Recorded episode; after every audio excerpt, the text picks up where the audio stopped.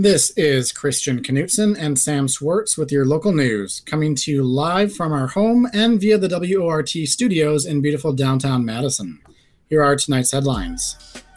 U.S. Representative Ron Kind has announced that he won't be seeking re election next year. A Democrat, Kind has represented portions of southwestern Wisconsin for more than 24 years.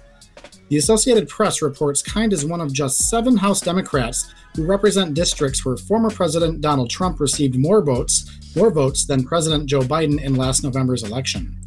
Kind secured a narrow win over Republican challenger Derrick Van Orden last year.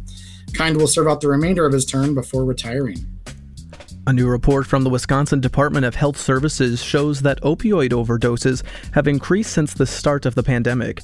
According to the report, Wisconsin averaged nearly nine opioid overdose incidents per 100,000 people pre COVID. That rate has since spiked to 13.1 overdoses per 100,000 people from March through August of last year. Preliminary, non finalized data from the agency, agency shows that roughly 1,200 Wisconsinites died from opioid overdoses in 2020. That would be the highest death toll in at least the past 20 years.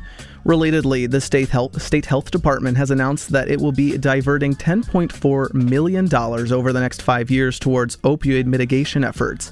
That includes covering boarding costs at treatment centers and providing funding for prevention programs for Wisconsin's black and indigenous communities. In case you missed it, there's an election today in Dane County. Four write in candidates are squaring off to represent the Dane County Board of Supervisors' 20th district. That district encompasses portions of Sun Prairie, Windsor, Bristol, Medina, and Marshall. Since none of, the, none of the four candidates submitted campaign paperwork ahead of the deadline, they are all running as write ins. The special election comes after the death of Supervisor Julie Schwellenbach in May. Dane County employees will be allowed to work remotely through the rest of 2021. The Capital Times reports county government employees will be permitted to work from home at least until January 3rd of 2022. The move comes as COVID-19 cases in Dane County and across the state have spiked in recent weeks. The decision comes about a week after local leaders announced new vaccination requirements for city and county government employees. Under those new rules, employees must either receive a COVID 19 vaccine or present a negative COVID 19 test every week. Madison city leaders will once again take up the debate over a camp of unhoused residents at Reindahl Park this week. For the past several months, the city has permitted unhoused residents to stay in both Reindahl and nearby Starkweather Park. The issue will be before both the Public Safety Review Committee and the Equal Opportunities Commission this week. The committee will be discussing the issue tomorrow at 5 p.m., and the commission will be considering it at its meeting this Thursday at 5 p.m. Both meetings will be virtual. And now for your daily COVID 19 numbers. The Wisconsin Department of Health Services reports that the seven day average of new cases continues to climb. The daily average currently stands at about 1,100 cases per day. And now on to today's top stories.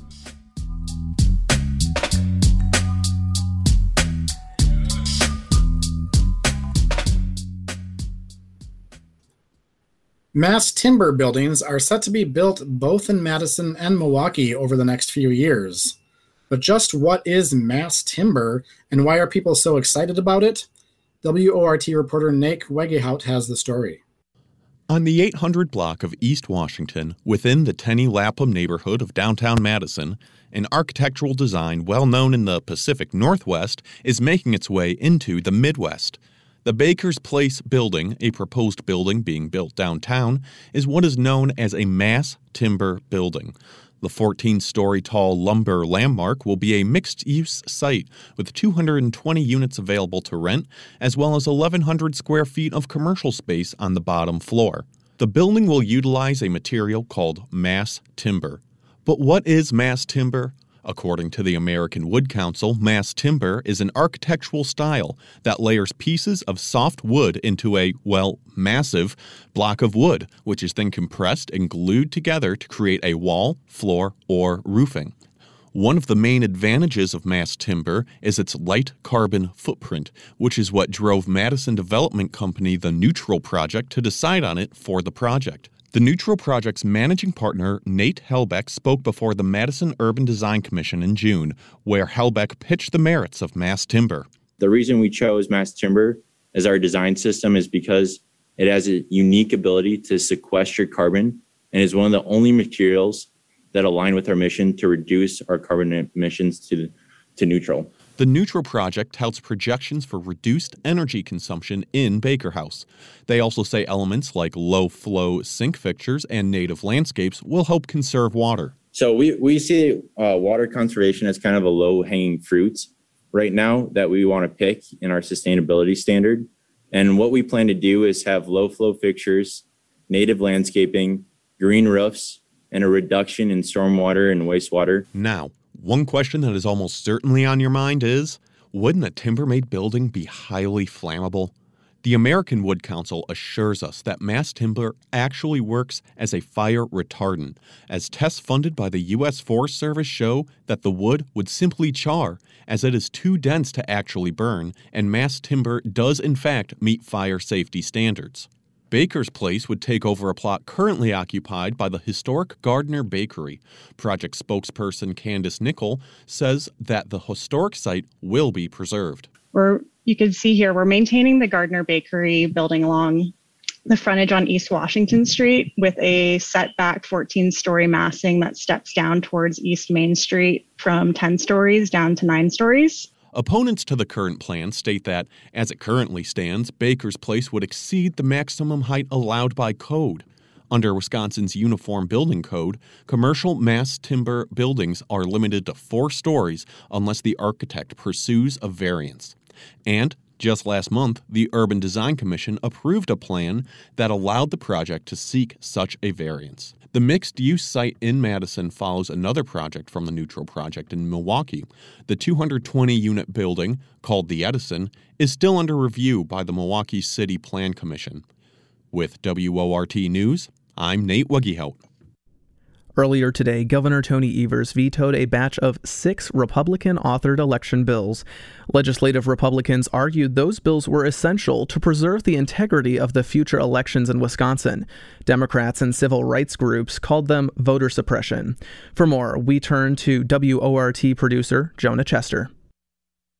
The package of six bills sought to, among other things, alter absentee voting procedures, change voting procedures for nursing home residents, and bar election officials from filling in missing info on absentee ballot envelopes.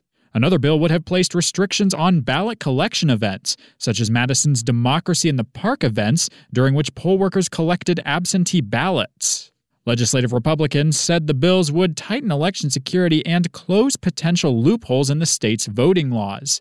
But during a press conference at the state capitol today, Governor Tony Evers said GOP lawmakers were attempting to alter election rules to benefit themselves. They're trying to stack the deck so that they get the results they want this time.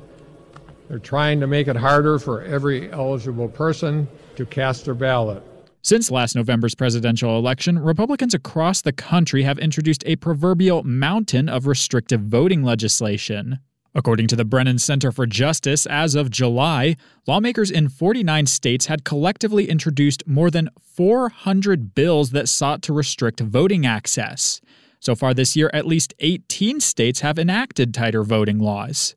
Most of those bills are in direct response to the repeated lies spread by former President Donald Trump and his adherents. Trump, who lost Wisconsin by a roughly 21,000 vote margin, repeatedly alleged widespread voter fraud in Wisconsin and other swing states. The Associated Press reports that Wisconsin election officials are currently investigating 27 potential voter fraud cases stemming from the presidential election. That's out of the roughly 3.3 million ballots cast in the state last November. Evers accused legislative Republicans of peddling conspiracy theories during today's press conference. Republican legislators have made noise about this since the day bef- days before the election in last November, and they've convinced a number of their constituents that there is a problem. Governor Evers and legislative Democrats aren't the only ones who took issue with the bills. As part of the package, Republicans sought to overhaul absentee and indefinitely confined voter provisions. That would have included new voter ID and registration policies for indefinitely confined voters. An indefinitely confined voter is someone who is unable to cast their ballot in person, and they're one of the few groups excluded from Wisconsin's voter ID laws. Jenny Newgart of Wisconsin's Disability Vote Coalition says changing those policies could disenfranchise voters with disabilities. These bad voting bills would significantly restrict the abilities of voters with disabilities, older adults, and many other Wisconsin voters from participating in the voting process. Absentee voting is a lifeline for people with disabilities with transportation barriers and unpredictable medical conditions. According to the Wisconsin Elections Commission, more than a quarter million people claimed indefinitely confined voter status last November. That's up from about 67,000 folks in the November 2016 election. In a ruling this past December, the Wisconsin Supreme Court held that it was up to each individual voter to determine whether or not they are indefinitely confined.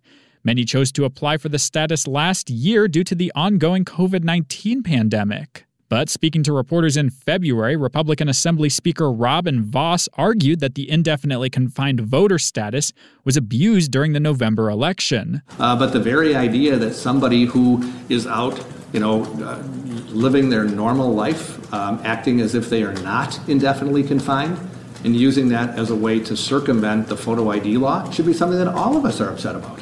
Governor Evers' vetoes have, unsurprisingly, faced pushback from Wisconsin's Republican leaders.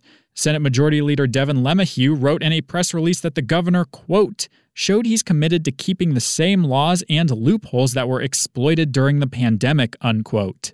Speaker Vos wrote that Evers was, quote, making another momentous mistake with his veto pen.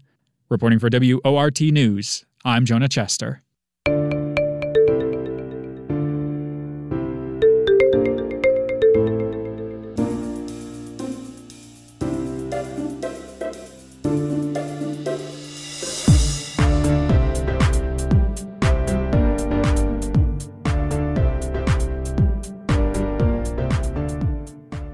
The current time right now is 6:18 p.m. and you're listening to the live local news on WORT.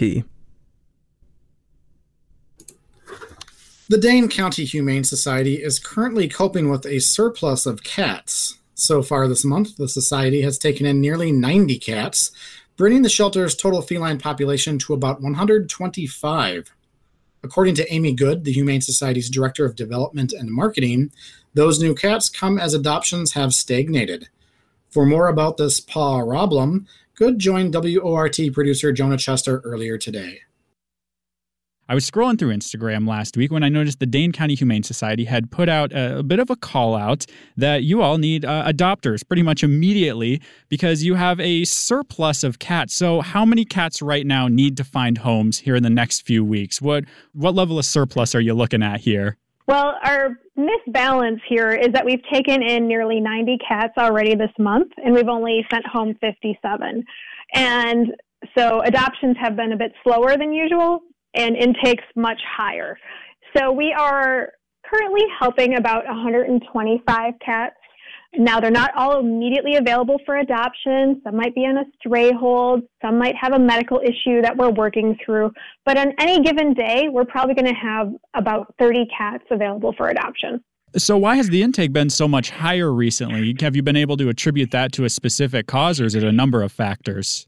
We really can't place a finger on why we have so many cats right now. There's no one factor that's contributing to it at all. It is a mix of owner surrenders and strays, and just everything's just higher than it has been in previous years.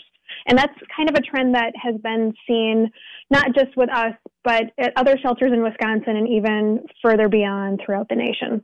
Now, I find that point rather interesting because, you know, about this time uh, last year, towards the beginning of the COVID 19 pandemic, I, I, know we saw a bit of an uptick in adoptions from the Humane Society and elsewhere. Was that sort of outside? Obviously, everything about the early part of the pandemic was outside the norm. But so you're telling me that bump there was outside the normal trends, that as it stands, most years you're sort of facing more intakes, less adoptees. Is, is that a good read into that situation?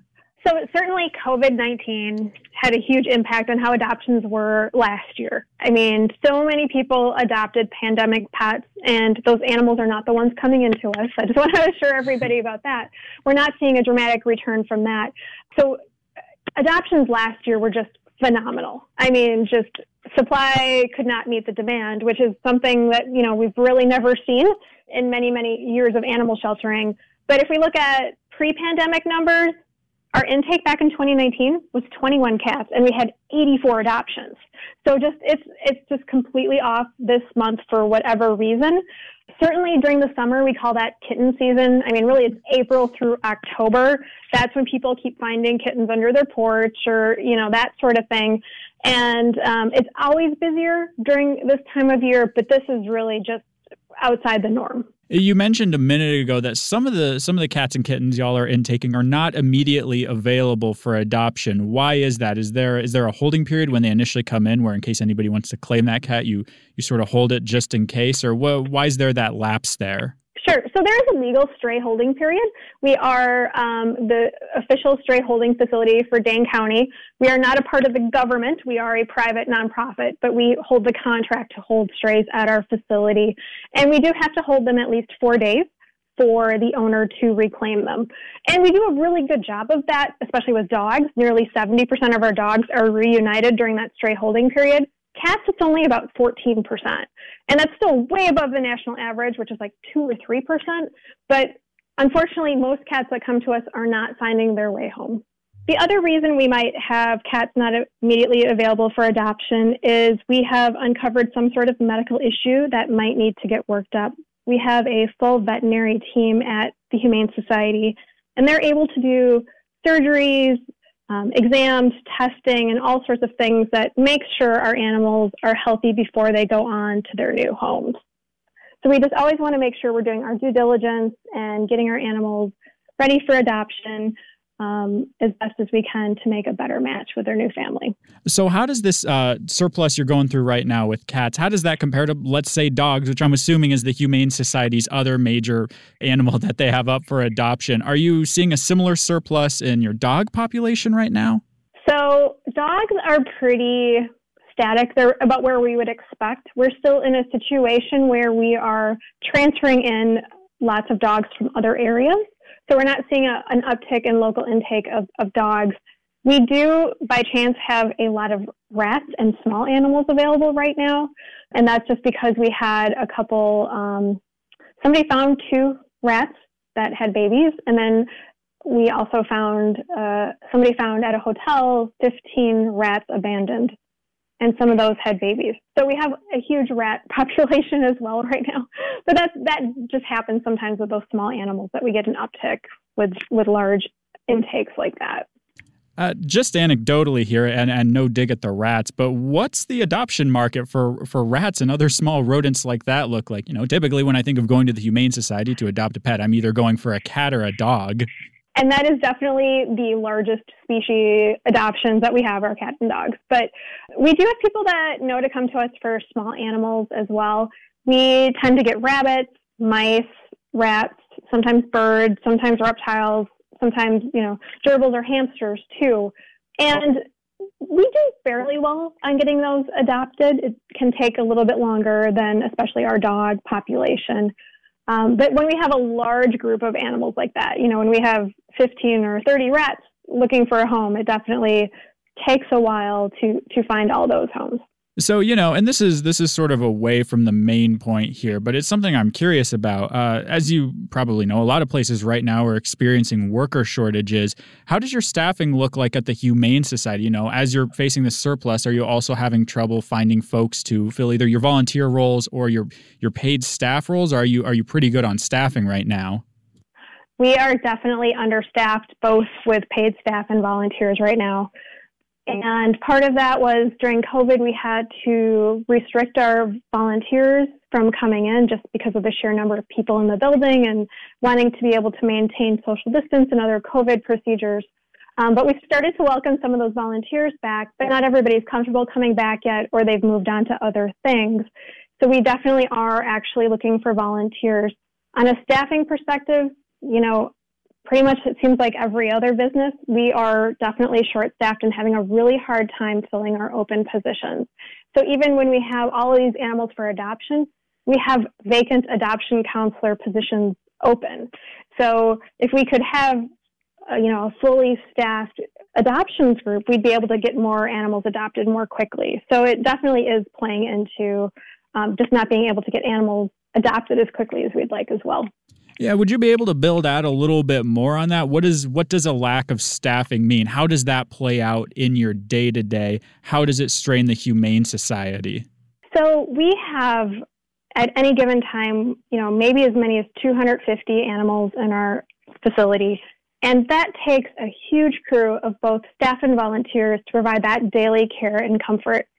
So when we are understaffed, you know, that means that our staff are just spending you know, longer at work. We have staff that are supposed to, you know, be done at five o'clock at night that might be there till seven. People are working a lot of overtime, but there are just shifts that are just open and that we are unable to fill. So we're still able to meet the basic needs of our animals and they're definitely getting the care and the medical attention they need. But when we have an opening, let's say in our adoption center, that means we just can't have as many visitors being able to meet animals and then take them home kind of circling back around to the to the cat issue. Um, if somebody wants to adopt one of those many cats y'all have up for adoption at the moment, what do they need to know? Uh, if somebody just walks into the Humane Society today, can they walk out with a, a new feline friend, or what should they know going in? We definitely are able to do same day adoptions, and people are welcome to walk through our building and look at our available animals during our open hours. Once we have uh, enough people, though, on our wait list, we might have to close that. So if we have already, you know, if we already have 10 people waiting to meet with an adoption counselor and an animal, we might say, well, we can't add anybody more to the list today, and you're going to have to come back tomorrow. So we definitely encourage people to come to the shelter early in the afternoon on weekdays, especially because that's our slowest time. If you're coming, you know, right at five o'clock, it's going to be a lot harder to get in to see an animal. I've been joined on the other end of the line by Amy Good, the Director of Development and Marketing at the Dane County Humane Society. Amy, thanks so much for joining me today. Thank you. You're listening to handcrafted local news right here on WORT. Stay with us. We've got a lot more stories for you coming up in the second half of the show. Cardinal Call shares the latest news from the UW Madison campus. Wildlife Weekly explores the mysteries of bird digestion. And Radio Astronomy previews the upcoming launch of the James Webb Space Telescope. But now we'll take a quick break and then we'll check in on some world headlines back in a flash.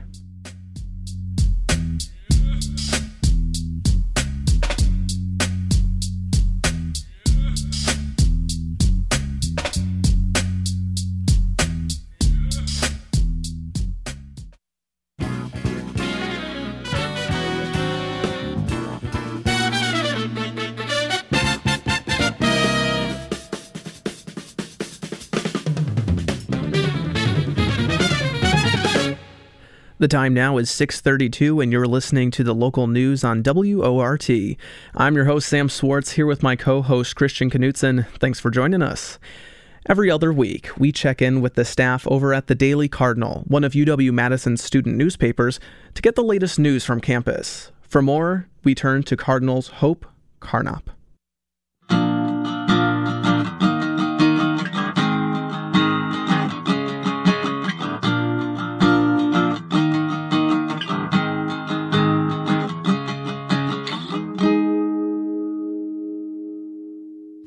Hello, and welcome to the Cardinal Call, your weekly dose of news coming out of the UW Madison campus from the Daily Cardinal student newspaper. I'm producer Hope Carnop, joined today by Associate News Editor Sam Henschel to talk about the new campus mask order that went into effect Thursday. So, thank you so much for sharing your reporting with us. Yeah, thanks for having me. So, let's start with some of the basics. Um, who does this mask order apply to, and what areas of campus are affected by this? So, this new mask order applies to everyone that would be on campus um, at any capacity. So, that's going to be students, employees, and visitors. And it is in effect for indoor spaces. Um, so, for outdoor spaces, the rule is that they still recommend face coverings for those that are unvaccinated, um, but they haven't put anything in place yet. Uh, I don't I don't know if they will, but they haven't. And then the rule right now is that effective immediately. Um, it started today. If you are in you know, a common area of campus or in an indoor building, you will have to wear a face mask. There are some exceptions to that, but uh, there were only two small ones that I could find that um, would allow you to not wear a mask indoors. Yeah. So, what were some of the reasons that UW cited for this change in policy? Yeah, so Madison and Dane County in general is seeing a, a large uptick in COVID cases right now. Um, for the past two weeks, they've seen over a 100% increase in cases. And, you know, obviously that numbers have been inflated because they didn't really have a lot before. They have a pretty high vaccination rate, and campus as a whole um, they have a feeling that it's going to be around 80% of students that have the vaccination, but they cited the Delta variant as the main point of concern. And just because COVID cases are are ticking up in the area. Have you heard or sort of observed on social media any student reactions to this new mask order? How do you think they're feeling about it? Yeah, I've seen two very interesting sides. Um, on one hand, I think a lot of people are very upset about it they're upset that, you know, if I vaccinated myself and protected myself against COVID 19, why do I have to go out of my way to protect other people that didn't protect themselves in advance when they could just do something that would help them and help their community out? Um, but on the other hand, you know, a lot of people are kind of complaining about those people complaining, and they're kind of taking more of the community health stance where it's like, well, you really should be doing this to protect your community. And if you want to complain about it, then, you know, it doesn't, it doesn't really make sense of like as a something that you should complain about.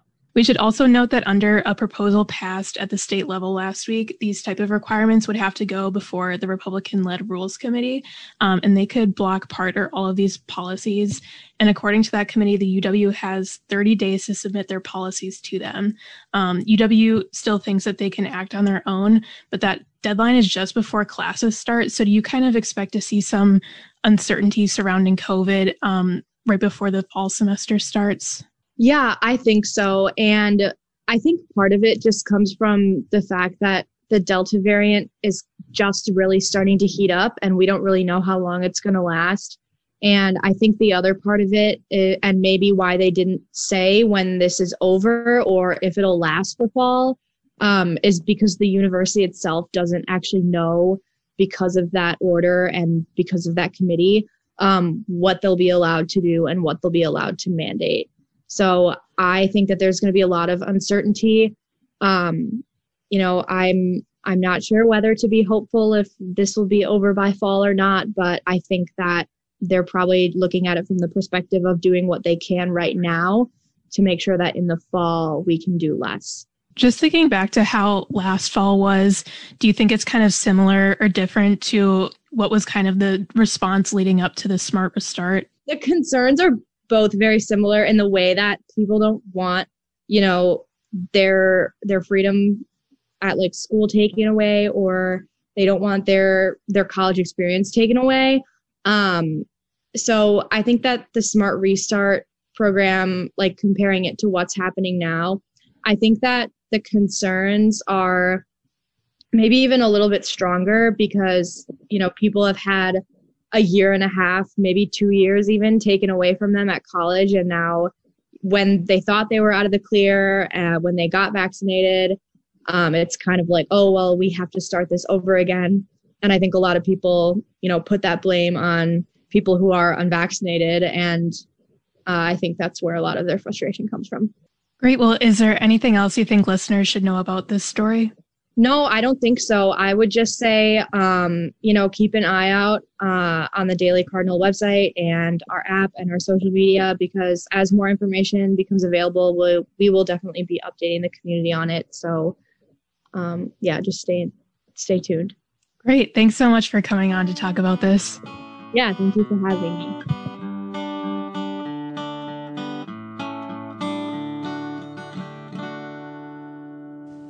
In other campus news, a study led by researchers at UW Madison, Public Health Madison and Dane County, and Exact Sciences found that vaccinated people can also spread COVID 19.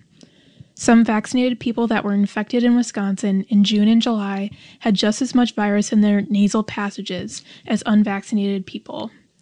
It mirrors new research out from the CDC. The Madison researchers said that vaccination remains critical. University Health Services continues to provide free COVID 19 vaccines to eligible community members with drop in hours from Monday through Friday.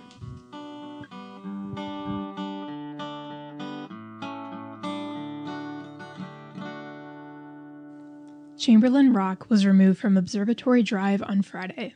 Students of color have viewed the boulder as a representation of historical racism and oppression on campus. It was referred to by a racial slur from the 1920s to the 1950s. Black and Indigenous students led efforts to remove the rock. It will now be placed on land owned by the university near Lake Kegonsa.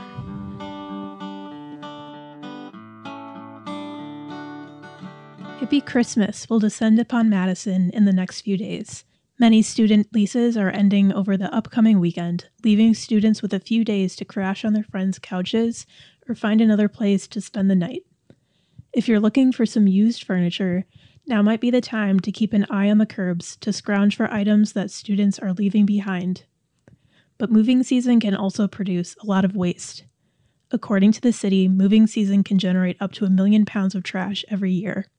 In recent years, the UW's Office of Sustainability has taken steps to help students move out in a more safe and environmentally friendly way. In 2021, volunteers worked to divert almost 97,000 pounds from the landfill. University Housing also helps collect donations for St. Vincent de Paul.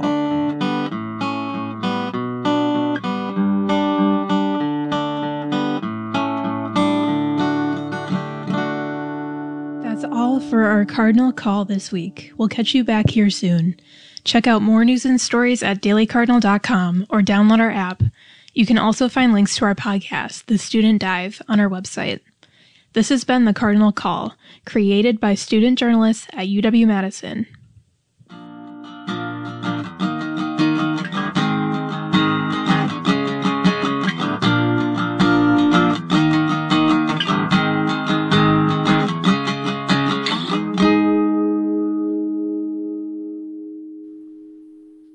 You are what you eat, or so the saying goes, and presumably that idea applies just as much to birds as it does to people.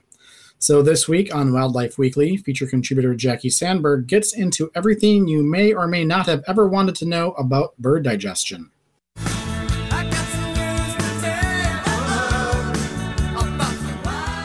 Welcome to Wildlife Weekly. My name is Jackie Sandberg, and I'm the Wildlife Training Supervisor for the Dane County Humane Society here in Madison, Wisconsin. Each week, we choose a topic related to wildlife rehabilitation or the environment, and today we're going to be talking about the bird digestive system. Who would have thought that as a rehabilitator, you'd be thinking about the GI tract? Well, believe it or not, that's like 50% of our jobs, is looking at what types of birds have different types of GI systems, what they eat, what they digest, and what could also go wrong. So, I thought this would be an interesting uh, segment to talk about just because we have so many different bird species here in Wisconsin, and all of them have very different anatomies. And we do see a lot of common diseases that sometimes crop up in birds, no pun intended, crop up. Uh, we're going to be talking about the crop. The crop is a muscular pouch that is inside of a bird. It is uh, along the esophagus. So imagine your mouth opens and you swallow. It goes, your food goes down the esophagus. And for birds, ends up in the crop. And so it's this little pouch that is uh, different than what would be found in people, right? We don't have a crop. But what it does is it just softens food and it helps regulate the flow through the, the system. Uh, basically, it just temporarily holds a whole bunch of food for a bird. So there are certain species that might have a very large crop that, you know, for example, a turkey vulture, a red-tailed hawk or something might gorge on some food. Maybe they find a rabbit or a mouse in the wild and they, they catch it and they eat it um, their crop can actually get really, really large. And sometimes they'll even just sit there on the ground and won't fly away. So, you know, occasionally we'll have a, a, a bird that, you know, gets a, a little bit of an evaluation by a finder. They call in and they say, hey, this raptor has been sitting on the ground for a few hours and it's not flying away. Well, it could actually just by, be digesting because that's something that commonly happens in that species. Uh, now, there are other different uses for the crop. Um, I think we've done previous segments about mourning doves that actually produce uh, crop milk for their babies. So they feed that to their young by regurgitating it into their mouths or allowing them to feed out of it. Uh, that would also include pigeons, anything in the family Columbidae. And so the crop is definitely a very important organ for a lot of species. And then the food moves from the crop then into what is called the proventriculus, and that is the uh, name for the avian stomach. Uh, and it usually has two different sections. We call the first the proventriculus, uh, and then the gizzard, and that they work in tandem basically to digest the food. So uh, the most important we would say is probably the well, okay, they're both really important, but the the gizzard is what is known by for more of the mechanical digestion. So it's crushing the food, it's rotating it around, um, and uh, some of them are more extensive extensive in especially the herbivorous bird species, so mostly turkeys. And a lot of times, species will pick up pieces of rocks, for example, or little pebbles on the ground, gravel sometimes, or grit or stone, and they actually add that into their food eh, so that when it goes through the crop and into the gizzard, then it can actually help break down food even better. So, what's really interesting is that, you know, some species in care, we have to make sure we are offering grit or little pieces of, of rocks. So, for us, we definitely think about species like mourning doves that you know would do this very frequently. Um, but uh, we do offer it to pretty much all of our species here, uh, just as a choice in their diets. You know, maybe they do decide they want to pick out a little bit of calcium, maybe some oyster shell, maybe some grit, some rocks. So we kind of give them everything that they might might need, just in case that is something that is unique to their species. So we've got the, uh, just again, we've got the mouth, the food goes in, goes down the esophagus to the crop, if they have one. And keep in mind that some species, like owls, don't have crops. Uh, and then it goes to the proventriculus, which is basically the stomach. That would be most similar to what would be found in people, has the acid that kind of breaks down all the different foods that are being digested. We've got the gizzard, uh, and then it goes down into the intestines, and that's where the partially digested food goes. And that's where it's now this, um, basically this pocket or bolus of food. Uh, and that's where the enzyme enzymes of digestion take place so that then everything that's nutritious can go to other parts of the body. And what's really cool is that that's not always the end for birds. There are um, ways that birds can actually regurgitate their food. So, you know, that owls might cough up a pellet, for example. Um, that is definitely something that can happen if they decide. Uh, and this is actually something they can choose to do. Uh, it's a, a, voluntary muscle type of movement. They can d- choose to cough up a pellet. And then otherwise, it would go out the uh, excretory system. So for birds, the cloaca.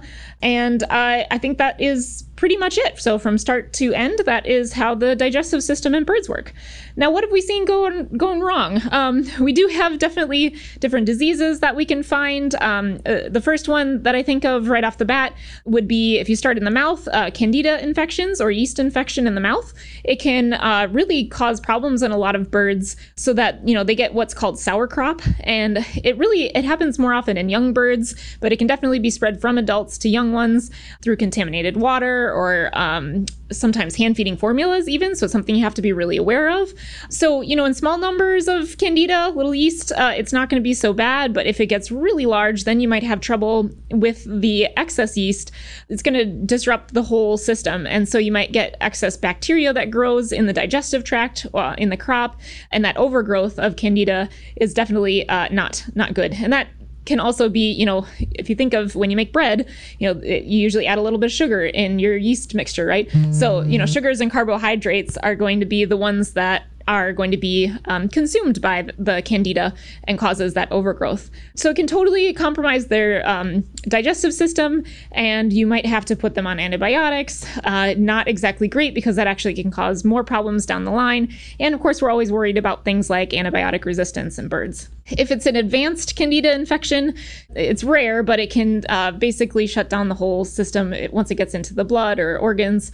Uh, even has been found in bone marrow sometimes. So usually, if you are worried about it, you, you know we can do um, for our wild birds a, a, mouth swab to identify if they have it. Otherwise, they could be lethargic, fluffed up, maybe not have much of an appetite, or you see a lot of regurgitation. Uh, their crop doesn't empty. That's something really common with our, our baby doves when we're feeding them that can happen. Or it might become impacted. The crop can get full of food and then it just hardens and then it's not able to pass. So uh, birds are very they're special. You have to be watching for all of these different things while they're in rehabilitation, you know, and making sure that you can catch it right away so that you can treat it appropriately uh, so that they can be successfully rehabilitated. Um, other things we see are sometimes items uh, like bones stuck in the crop or in the mouth, um, sometimes lacerations, sometimes we have uh, punctures through the crop into the neck cavity. Um, so those are definitely things we see, but also just general internal parasites that live in the digestive system. And when you have birds in rehabilitation, generally when you find parasites, if you do a fecal sample, for example, and we do parasitology, looking for parasites under a microscope, we might find those internal parasites and we would treat for that. Not that they don't always have it, because sometimes they do, especially being wild, but treating for it in captivity is really important because generally the stress of being here can cause the parasite load to actually increase. And so we don't want them to be compromised while they're trying to recover from other injuries. So that's a little bit about our uh, digestive system in birds and what we commonly see, maybe some of the injuries, uh, diseases, and other such things. Just some examples. And birds are cool. So I hope you learned something today about their uh, digestion. And if you have any questions, definitely give us a call at 608 287 3235. And otherwise, this has been Wildlife Weekly.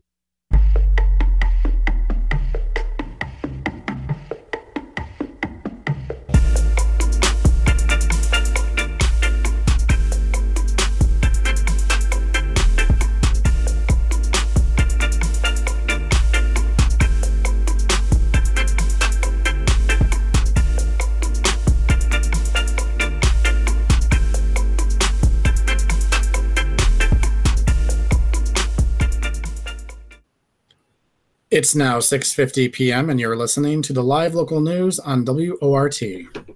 This fall, NASA is set to launch the James Webb Space Telescope into orbit around Earth.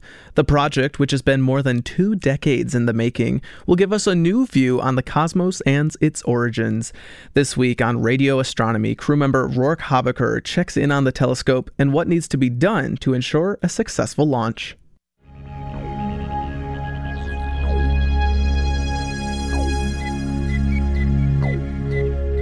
We are a couple months away from the launch of the James Webb Space Telescope.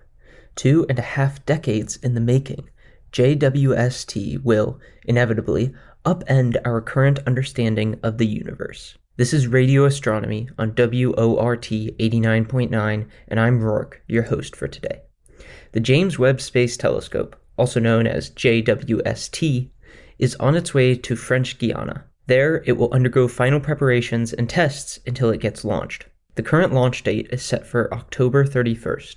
However, its history of delays has most people expecting a November launch date. The original planning and proposal for the telescope happened in 1997, and they predicted a launch in 2007. Since 2000, the launch date has been continuously pushed back, and the cost of the project has been increasing.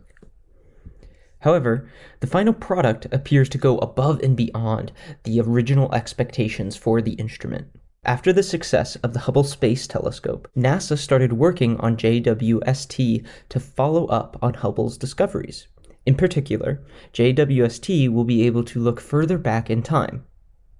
Let's do a quick space and time review so that last statement makes more sense. Light has a finite speed, nearly 300 million meters per second. We only start to notice this speed when observing the sun. It takes about 8 minutes for light from the sun to reach us, because the sun is 150 billion meters away from us. Obviously, this effect isn't noticeable when you take pictures of a friend. For large distances, it takes a long time for light to reach us. Therefore, when we see stars, we are actually seeing a picture from a long time ago in that star's life. And that's the best we can do. To see how an object changes, we have to wait for more recent light to reach the Earth. Current estimates predict that JWST will be able to snap pictures of the first galaxies and stars ever formed. After the Big Bang and the primordial soup of particles, which produces the cosmic microwave background, there is a dark age before any stars are formed. But then, 300 million years after the Big Bang, stars and galaxies should start to form. JWST will be our best chance yet to get pictures of that age of the universe. JWST will give a significant amount of data toward the study of population 3 stars. These stars are defined by their lack of metallicity. Any elements beyond helium count as metal for astronomers. Because there had not been stars to create those elements beyond helium via nuclear fusion, elements beyond helium are rare in early stellar populations. In addition to probing the early universe, JWST will be used by exoplanet astronomers. The study of exoplanets has exploded in the last two decades. As a result, JWST's plans have been adjusted and tweaked so that astronomers can use it to study systems like TRAPPIST 1. This star system is over 40 light years from Earth and astronomers have already found seven terrestrial rocky planets around it. With JWST, they will be able to study not only the entire system, but also the atmospheres of each of those planets. This will help us determine their habitability and history.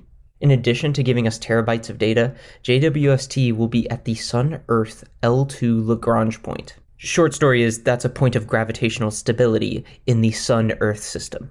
Directly in line with the Earth and Sun, the L2 point sits beyond Earth, so the Earth itself blocks some sunlight from that point.